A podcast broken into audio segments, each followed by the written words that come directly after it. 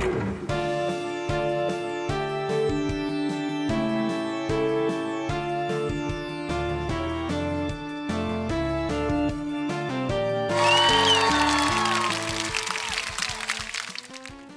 んにちは、トミトです。今日は割とバラバラの話題なんですが、ということはまあ特に、えー決まったネタがないっていうことでもあるんですけど、えっ、とメモにね結構バラバラにネタを書いていたので、まそれをねいろいろ喋っていこうかなと思ってるんですけど、この間えっ、とタレントのみそのさんっていう人の YouTube のチャンネルに、えー島田紳介さん元島田紳介さんって言ったらいいのかな？本名じゃないでね、まあ、その紳介さんが出ててでそこでねちょっとなるほどっていう話をしてたんですけどえっとまあこれはプロの人の話だと思うんですけど MC とかその芸人さんがテレビで喋るときその面白い話とその役に立つ話とか情報を、えー両方入れるといいっていう話をしてて。で若い時は面白い話とその情報とか役に立つ話の割合は7対3ぐらいでいいんだっていうふうに言ってて。で40歳とか過ぎたらそのこうキャリアが上になってきたらそれを半々にして。でだんだんそのね面白い話と、え情報とか役に立つ話の割合がこう逆転してくっていうようなねそういうのを考えてたみたいな話をしてて。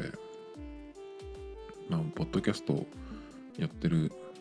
身からするとあなるほどなっていう話だったんですけどまあねその喋ってるそのトークのレベルがね全然違うんで、まあ、そこだけをあのとってもまず面白い話をしてないっていうねところがちょっとあるんですけど、面白い話ができたとしたらね、まあ、それと、えーまあ、情報役に立つ話を入れるっその割合を考えて喋るっていうね。まあニュースとかをやってればそれがまあ一応情報になるのかなっていう感じなんでまあ今のところ0対10みたいな感じですけどね。えっ、とねそれといきなり全然違う話になるんですけど今ねログを取りたいなっていうのをよく考えてましてあのちょっとした一日の中での記録みたいなの？まあ何食べたでもいいしどこで何食べたでもいいし今日は何を着てたとかねそういうやつをちょっと、えー記録記録ってことじゃないんだけどあの1週間くらいの前のことをちょっと見返すのになんかやりたいなと思って最近はねそのツイッターを、えー自分だけのアカウントっていうのを作ってでそれでやってるんですけどまあそれでもまあ正直いまいちですね。まずツイッター自体がちょっとそのタイムラインがおかしいっていうのがあってでもこれはえっ、と今まではその日付が変わった時にそのここから何月何日っていうのを入れてくれるそのアカウントをねフォローしてそれと自分だけっていうふうにしてたんですけどそうしたらあの今ツイッターのタイムラインっておかしくてあのツイートした時間順？日時順じゃなくて時系列じゃなくてなんか変なトップツイートとかっていうのになっちゃうんですよね。でそれがあるとあのせっかくそのログとしてツイートをしててもちゃんとその時間順に並ばないんで意味がなくなっちゃうんですよね。毎回毎回その手動で切り替えなきゃいけないっていうのがえっ、とネックだったんですけど日付なんていうんだっけな日付変更線じゃなくてそのアカウントね。日時が変わった時にここから何日って入れてくれる、まあ、日付切り取り線か。っていうアカウントを、えーフォローしてたんですけどそれをやめたら、まあ、自分のツイートだけになるんですけどそれしたらねまだなんか治ったような気がします。だから結局あれが発動しちゃうっていうのは複数のカウントをフォローしてるからなるのかなっていう感じですね。まあでもやっぱり、えータイムラインをさーっとこう見ていくだけっていうのもなんかちょっとそのログとしてはあんまり、まあ、いちいちね自分でそのツイートしなきゃいけないっていうのがちょっと面倒で忘れちゃうともう全然何日か空いちゃったりするんですけど。でどっかその違うところに移動した時とかね。どこの店にどこのルート通って行ったっけかみたいなのがちょっと見れるといいなと思ってその GPS を絡めたあのログを取れたらなと思って一番最初にそのそれをやるために何がいいかなってパッと思いついたのはやっぱり Google のアクティビティをオンにするっていうことで、まあ、これが一番その身近で特になんかアプリを追加したりとかそこで、え課金したりとかっていうこともないしまあそれをやればいいんですけど一応今のところ僕は Google のアカウントが全部アクティビティオフにして YouTube の履歴なんかも全部オフにしてるんですね。やっぱりね Google の場合そのまあこれを全部積極的に使っていくっていうふうにすればそのログとしてもしっかり取れるんだけどやっぱりね Google ってねただで使ってるのでまあ何されるかわからないっていうねその検索履歴ぐらいだったら別にいいですけど行動とかまでねその GPS で全部 Google に渡すっていうのはまあ広告をあの見せたいからっていうのがまあ一番の目的ではあると思うんですけどやっぱりねあとはアカウント乗っ取られたりっていうことがあった場合に、えー GPS でねその行動ログを取ってたら、えっと、自宅もバレるしっていうのがあるのでやっぱりちょっとこう使いにくいなっていうことでその Google のアクティビティは、えーオンにしてないんですよ、ね。でそれじゃあなんかないかなと思ってで探したらですねサイレントログっていう iPhone アプリがあってこれは Apple Watch とも連携してるんですけどこれはですねアプリを立ち上げてその使い始めた時に全部、えっと GPS を常にオンに設定するんですね。そうしないと意味がないんですけどそうするとあの自分が一日、えー行動したログが全部そのまあ記録されてで地図表示マップ表示にして見ることができるんですけどそうするとどのルートを通ったっていうのが出るんですよ。まあこれが一番その、えー求めてたやつかなっていうのがあるんですけど実際にちょっと試してみたんですね、まあ、アプリ内課金で、まあ、機能を増やすっていうこともできるんですけど無料でも全然そのルートを記録するってことはできるので、まあ、目的は、えー達成できるんですけど。これをやるとねこのサイレントログっていうのはやっぱり家にいる時帰ってくる前はなんかその家の GPS 位置情報をオフにしたいなっていうのがあるんでまあ一度そのやってみてすぐその帰ってきたらうんとオフにしてあるんですけどまあそれだとね毎回毎回その設定のところから、えー位置情報のオンオフを切り替えないといけないということでかなりめんどくさくなるんですね。だから、まあ、このえーログ系のやつ、えー GPS 位置情報ログ位置情報記録のやつはですねそのアプリでそのオンオフができればいいなと思って。でもまあ結局はねだからどっかしらまあ職場なりなんなりは記録されるわけですからまあちょっと意味がなくなっちゃうんですけど実際やってみるとですねこのサイレントログっていうのはえっと通った道が全部その記憶されてるわけじゃなくて飛び飛びになってるとこなんですね。だからこの道をこう通ってここの場所に行ったっていうふうに自分で覚えてても実際のそのアプリの、えログの地図を見ると直線になってたりとかするんですよね。まあだけど本人的にはどこ通ってどこに行ったっていうのはまあそれ見ればわかるんで。まあ別にいいんですけど。普段ナイキのアプリで、ね、走ったところをその記録されてるんですけど。それはちゃんとその道のりに沿って記録されてるので。まあその位置情報の取り方とかその取る取得するタイミングがえっ、と何て言うのかなちょっと細かくないのかなっていう感じですけどね。まあだからうん、位置情報見れたら見れたでいいけどやっぱり実際にちょっとやってみるとうんどうかなっていう感じですね。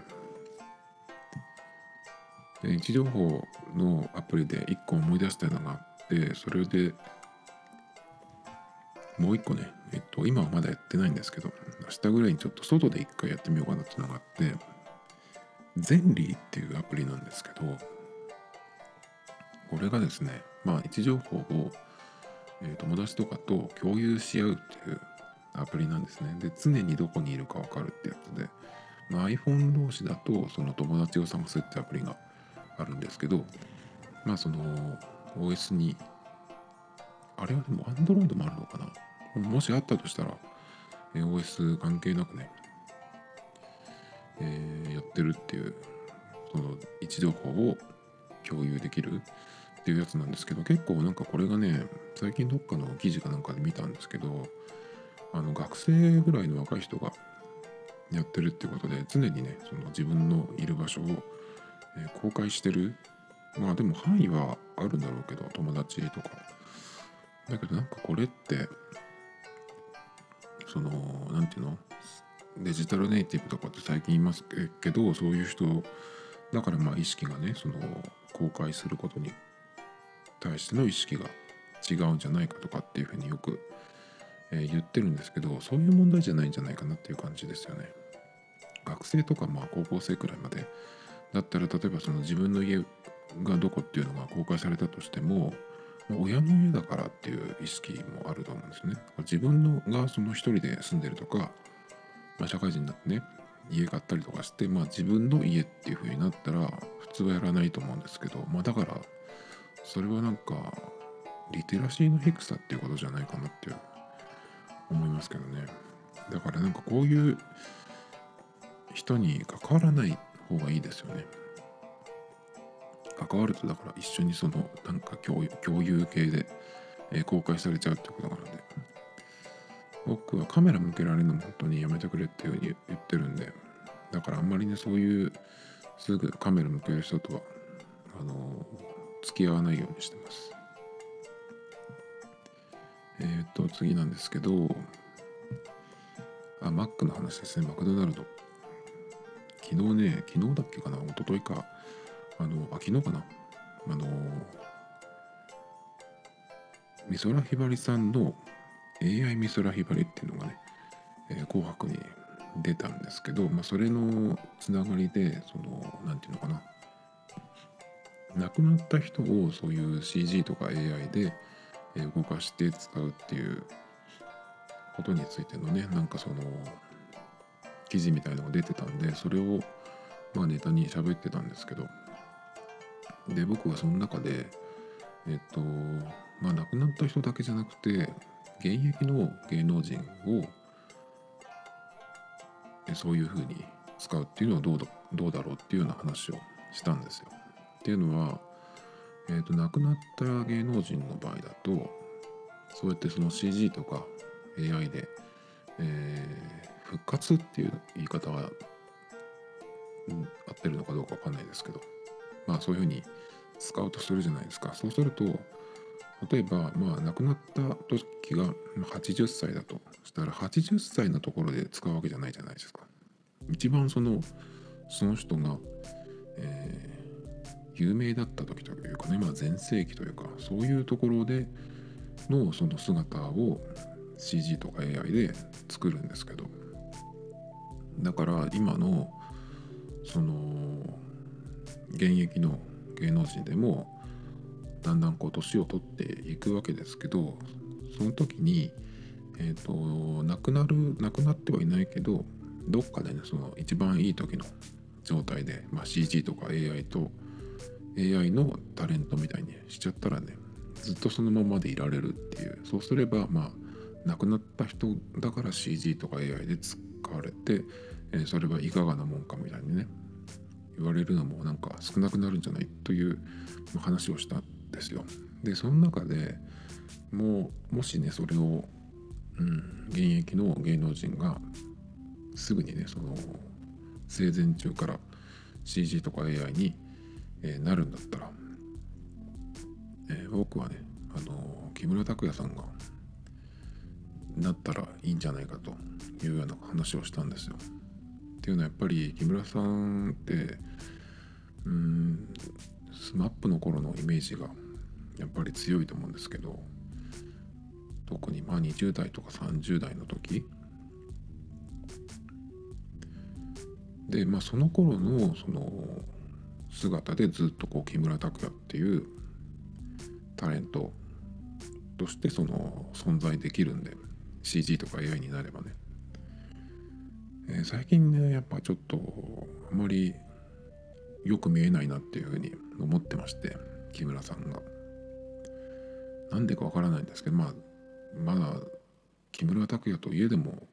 年は取るしっていうところがまだまず1個なんですけどまあそれ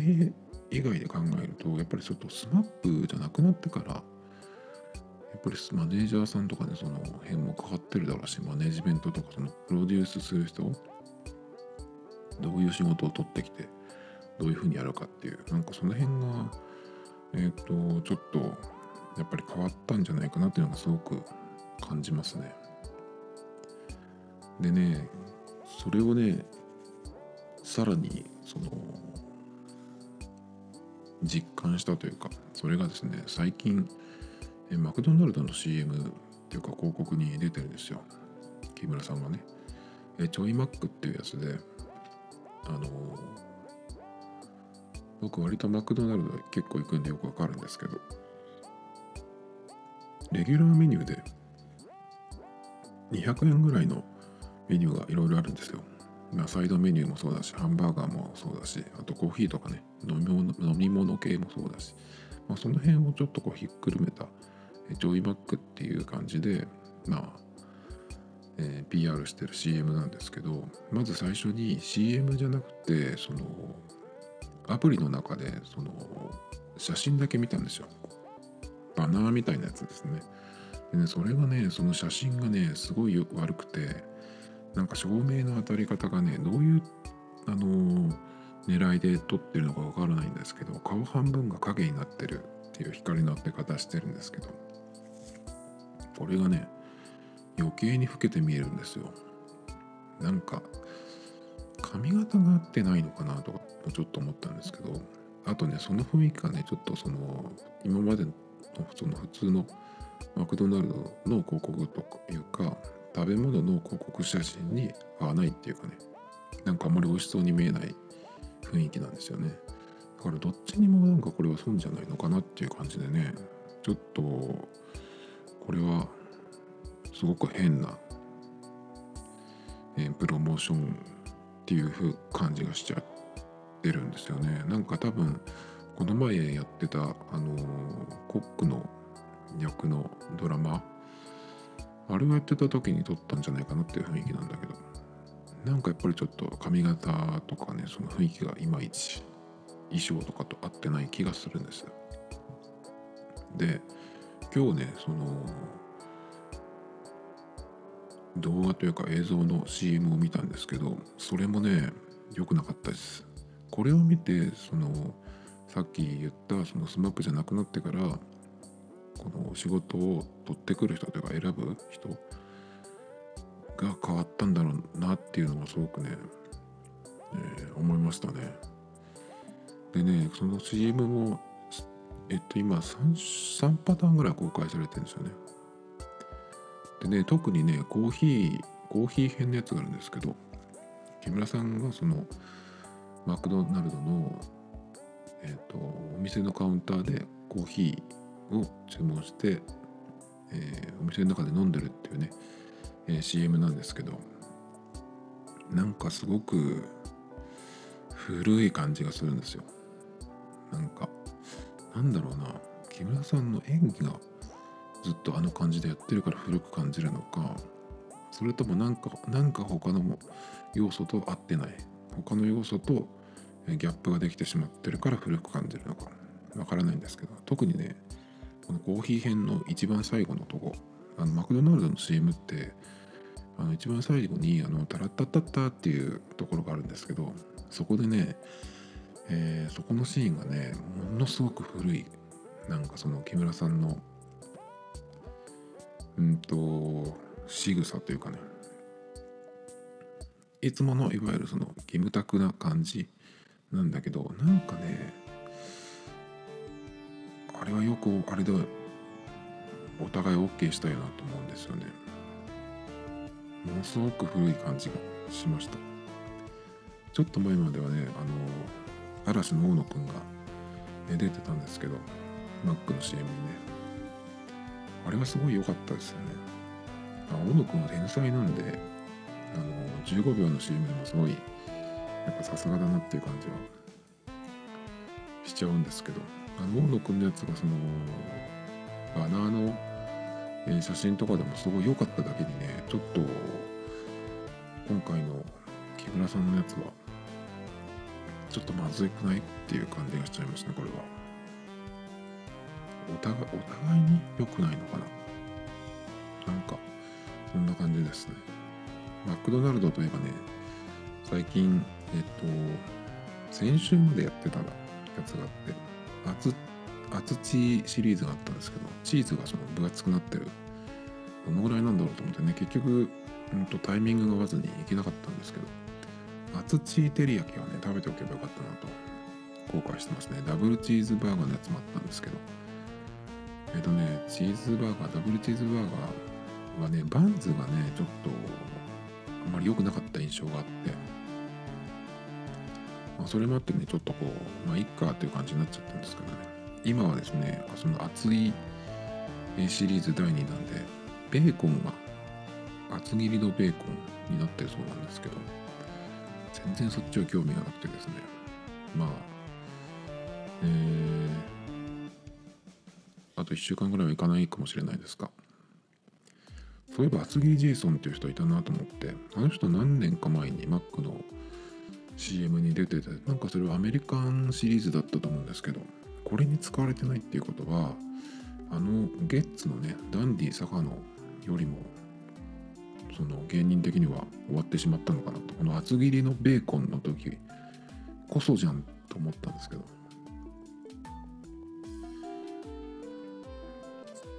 マックマックつながりじゃないけどスタバもねなんか最近新しいのが、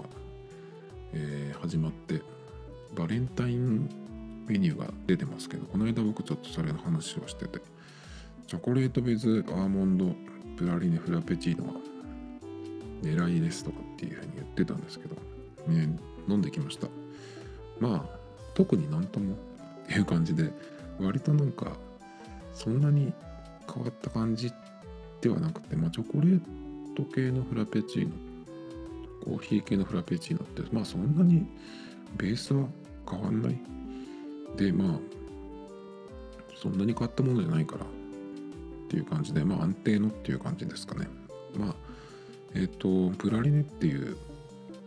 言ってるのでそのあのー、砂糖でコーティングしたアーモンドを細かく砕いてるっていうこうシャリシャリザリザリした、食感がするっていうくらいで。まあそんなに。まあまあ別に普通ですあのチョコレートケーキのやつ美味しかったですね。なんていう名前だっけかな。あと今後この期間で飲みたいなっていうのはムースが上に乗っかってるコーヒーとあとラテかな。それはちょっと楽しみですね。ムースなんてちょっとこう普通のラテのフォームミルクとかあれの感じとちょっと違うんじゃないかなと思ってて、えー、まあそのくらいですかね。まあそんな話はどうでもいいですよね。えっ、ー、とね、他に今日は、今日は全部アメリカ企業の話ばっかりになっちゃいそうなんですが、えー、ナイキのクリアンスランクリアランスが始まってましたね。僕、ナイキのアプリをしょっちゅう見てるんですけど、それにこう通知が来るんですよ。で、まあメンバーになってるとメンバーになるって言っても別にそのお金払うとかじゃなくてえっとただ会員登録してればいいだけなんですけどそのメンバーになってるとあの先にねプロモーションコードを入れればさらにそこからセール価格から20%オフになるっていう、えー今そういう期間なのでメンバーの人はまたさらに、えーお得に買える時期なんですけどまあざっと見てみたところですね。ランニングシューズ系ズームフライ3これが1万2 3000円ぐらいになってて色はピンクだったかな。これのえっ、と黄色っぽく見えるようなグリーンのやつがあってそれを1回買おうかなとか思ってたんですけど今4足あるのでランニングシューズがまあいいかっていう感じで、えスルーしたんですけどね。ちょっとこの1万2 3000円のズームフライ3はなかなかいいかなと。ちょっと揺れますね。でねランニングシューズ系で言うとね新しいそのクッションテクノロジーのジョイライドっていうのはジョイライドっていうのがあるんですけど細かいビーズつぶつぶがそのヒールのところに入ってるんですけどこれはちょっとその感触がすごく気になってるんですけど出た時からね。去年の秋ぐらいに出たのかな。でこれがですねかなり安くなってて1万円切ってました。でそのビーズのクッションのテクノロジー的にはすごい興味があるんですけどデザインがねちょっと個人的にはあんまりいまいちかなと。これデザインがちょっと失敗だったんじゃないかなと思ってこれのテクノロジーでもう23個出しとけばどれか当たったんじゃないと思うんだけどこのねジョイライドのランニングシューズはねミッドソールのところがえっ、と全部色がねそのホワイト系なんですよね。これがもしダーク系になってるのが1個でもあったらどうかなとか思ったんですよね、まあ、それ以前に全体的なデザインがうんあんまりだったのかなっていうのもあるんですけどちょっとやっぱりうーんっていう感じ。パッとしない。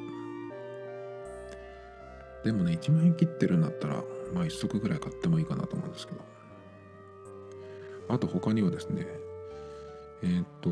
まあやっぱりどうしてもスニーカー中心に見ちゃうんですけどアパレル系はあんまり僕は今いいのが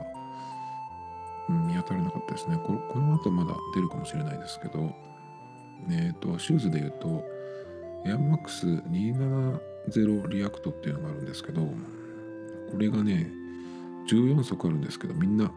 多分値下がりしてましたね。1万560円。これはねまあパッと見た時最初に見た時にこれは売れないだろうなと思いました。特に日本では売れないんじゃないかなっていうふうに、え思いましたね。なんていうかねうーんちょっとあのー色によってはすごく子供っぽくなっちゃうんですよ。それがねダメ。ダメな感じがしてましたね。ガンダムの足みたいなちょっとそういううん雰囲気のデザイン。ボリュームあるんだけどなんかちょっとこれは売れなさそうな気がしてたんですけどやっぱり、えーたくさん残ってる感じですね。なんとなくねバランス的にはねバレンシアガのトリプル S っていうスニーカーがあってまあ割とファッション好きな人だったらそれを見たらあああれかってわかると思うんですけど。それっぽい雰囲気もちょっとあるんですけど。まあもうそれ自体がねそのバレンシアガのトリプル S 自体がもうダサくなっちゃってるんで、まあ日本人はあのカモだからねそれを10万以上出して買うんですけど。あとはメルカリとかで買うのかな？わかんないですけど。昨日も信号待ちしてたら履いてる人がいてあこれあれかなと思って見たらそうだったんですけど全然かっこよくないおしゃれでもない人が履いてたんであそういう人が今もう履いてるっていうタイミングなんだっていうねなっちゃってましてね。まあだからこれ系のデザインはちょっともうとっくに旬を過ぎたっていう感じですかね。あと他にはねフィア・オブ・ゴッドのモカシンがありましたね。これなんか最初はスニーカーズで完売してたやつなんですけどね。どっかの中古屋でも見ましたけど一瞬でこれ買おうかなと思ってた時期があったんですけど去年ですけどね。だけどその素材がねちょっとアッパーの素材があのナイロンっぽい感じのあのー、スニーカーにしてはちょっと弱そうな素材で履き口がねちょっとほつれやすいみたいな感じだったので、まあ、やめたっていう一足なんですけどデザイン的には面白いですけどね。あとね AirMax95 のピンク系のやつもえっ、ー、とセールになってましたね。これは結構好きかなと思ったんですけどね。ピンク系のやつ98もありましたね。あとね90 AirMax95 といえばずっと僕忘れてたんですけど1個買おうかなと思ってたやつですっかり忘れてたんですけどそれがですねメキシコのなんか死者の日っていうその祝日の何て言うのそういうなんかお祭りみたいなのがあるみたいなんですけどそれをそれをモチーフにしたデザインのやつがあってこれも1万5000円以下になってましたね。もうサイズが残念ながらなかったんですけどこの1年以内に見た MAX95 の中では一番僕はこれは好きかなっていうデザインだったのであのー、このセールになってるのをざーっと見てた時にようやく思い出したっていう感じでねちょっともったいなかったですね。買えばよかったです。2番目に良かったのはねの AirMax95 にに関して言うと去年の春に出てたミントグリーンってやつがあってその一番 AirMax95 のオリジナルに近いえっとデザインでオリジナルはイエローが入ってるんですけどそれがそのミントグリーンになってるっていうデザインで、あれもすごく綺麗だったんですけど何回もね実物を手に取って買おうかなとか思ってたんですけどなんか実物見るとちょっと品質がいまいちっていうかねなんか素材がよあんまり良くないのかなわかんないけど僕が見たやつがあんまり良くなかったんで何回も見に行ったんですけどまあでも買うかとか思ったんですけどもその時はね結局サイズがなくて買えなかったっていうやつですね。続いてはですね Apple Music の話なんですけどえっ、と Apple Music 今1年契約で使ってるんですがそれをそれの更新が2月のちょうど20何日かな。まあ月末に来るんですよ。なのでそろそろね Apple Music を、えー、1年続けて使い続けたっていうことになるんですけどまあ1年で使ってみてまあ変わったことみたいな話なんですけど、まあ、Apple Music 自体はねもう何年か前からスタートしてで確か最初は3ヶ月だかタダで使えるっていうのがあったんですね。でその時はまあ一応すぐにやってみたんですけどうんとまあストリーミングで聞くっというよりかはローカルで、えー、そのダウンロードしたものとか CD から読み込んだものとかその今までのずっとその自分のライブラリがあって、まあ、そっちが割とまあ基本というか基準というかね、えー、ベースだったのでまあそれも含めて何でも聴けるっていうのがその Apple Music ストリーミングの、まあ、強みなんですけど、まあ、Apple Music の中にないやつがあったんで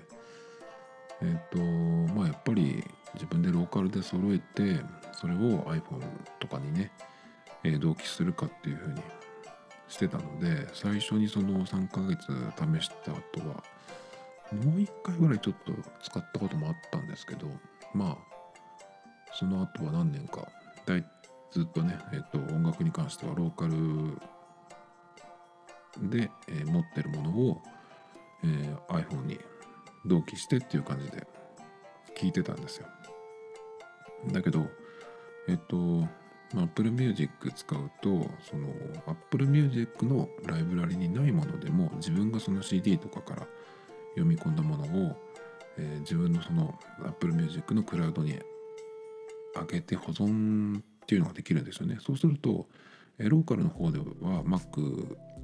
のハードディスクの中にそのファイルを置いとかなくてもストリーミングで Mac でもあの iPhone でも聞けるしでなんだったらねその iPhone の方に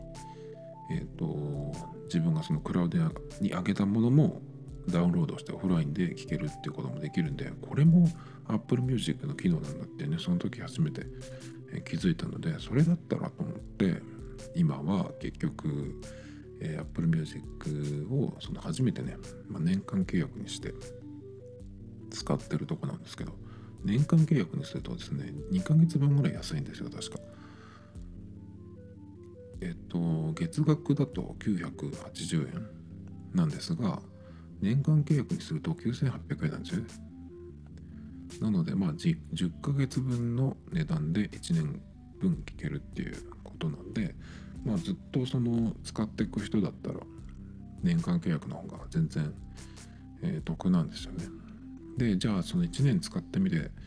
何が変わったかっていうとまずね最初に Apple Music を Apple Music が始まった時と決定的に違うのは今僕 Apple Watch を使ってるんですね。でそれをつけて、